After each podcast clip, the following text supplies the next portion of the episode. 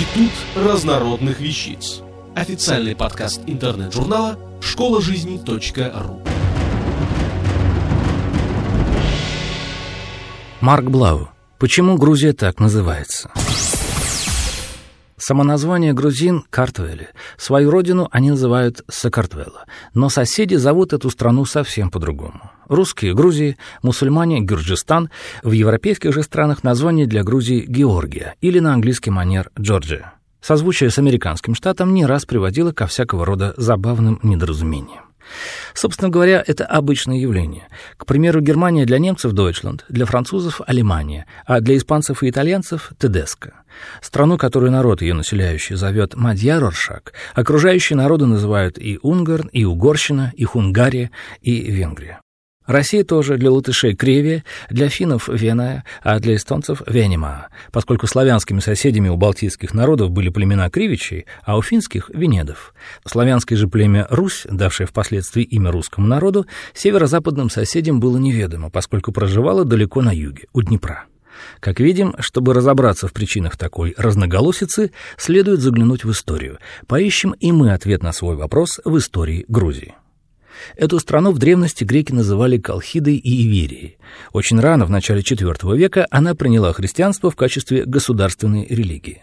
Это был вполне осознанный государственный акт. Страна находилась между двух могучих государств – Византийской империи и Персии. Принимая христианство, а не зороастризм, местный царь Мириан III выбирал и более сильного покровителя – Принятие христианства на территории нынешней Грузии связывают с апостольскими трудами святой Нины. Христианская просветительница находилась в родстве со святым Георгием Победоносцем. Поэтому святой Георгий стал небесным покровителем нового христианского государства, а само это государство стало называть себя страной святого Георгия, Георгией. Под таким именем оно и стало известно в христианской метрополии, Византии. Святой Георгий, византийский воин и христианский мученик, личность историческая, но его образ довольно скоро стал легендарным, впитав в себя, в частности, греческие мифы о Персее, поборовшем свирепого дракона. Это вполне объяснимо. Место героического подвига Персея — порт Яффа. Георгий жил и погиб в городе Лидда. Нынче это два сросшихся израильских города — Лот и Рамле. Расстояние между ними километров 30, не больше. Для хорошей легенды не помеха. Легендарного Георгия Драконоборца почитали не только христиане. У арабов он известен под именем Джирджис, а у персов — Гюрджис. Поэтому южные и восточные соседи стали называть страну святого Георгия Гюрджистаном. Персидское произношение имени святого Георгия не так далеко от оригинала, как может показаться. Греческое имя Георгий, земледелец, произносилось византийцами как Георгиос — в таком виде, кстати, его вместе с христианством восприняли и на Руси. Из этого корня, Георгий, произошли два внешне непохожих русских имени – Георгий и Юрий. Имена разные, но небесный покровитель один. Надо сказать, что надежды грузинских царей на то, что благодаря христианству они получат поддержку сильной Византии против сильной Персии, не оправдались. Так же, кстати, как и надежды царей Армении. Эти страны находились на самом краю геополитических интересов Византийской империи.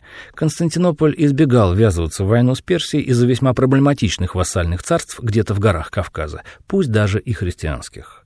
Стране Святого Георгия предстояла нелегкая борьба за выживание, в которой приходилось рассчитывать только на себя, да еще на своего небесного заступника.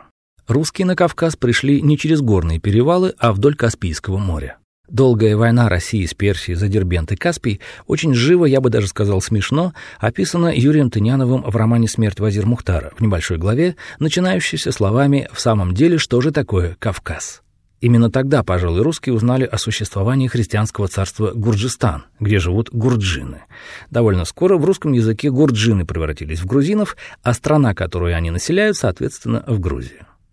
Время проникновения Российской империи на Кавказ было для Грузии воистину судьбоносным. Страна была со всех сторон окружена могучими мусульманскими странами, Османской империей и Персией. Без помощи извне ей суждено было погибнуть. Грузинские цари обращались к императрице Екатерине II с отчаянными просьбами о спасении. Но, подобно византийским императорам, царица не видела особой пользы в присоединении к своей империи закавказского христианского анклава. Грузинское посольство безвыездно находилось в Москве, там, где сейчас расположены Большая и Малая грузинские улицы.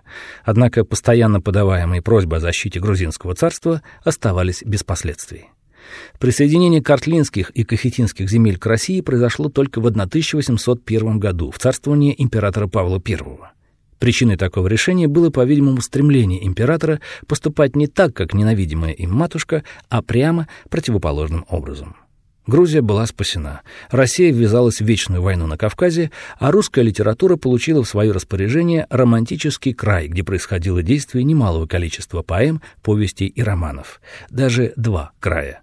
Дикий Кавказ, место для военных подвигов и разбоя, и совсем не русскую, уже принадлежащую сказочному Востоку, но близкую по вере, теплую и дружелюбную Грузию, страну святого Георгия. Автор статьи «Почему Грузия так называется» Марк Блау. Текст читал Дмитрий Креминский.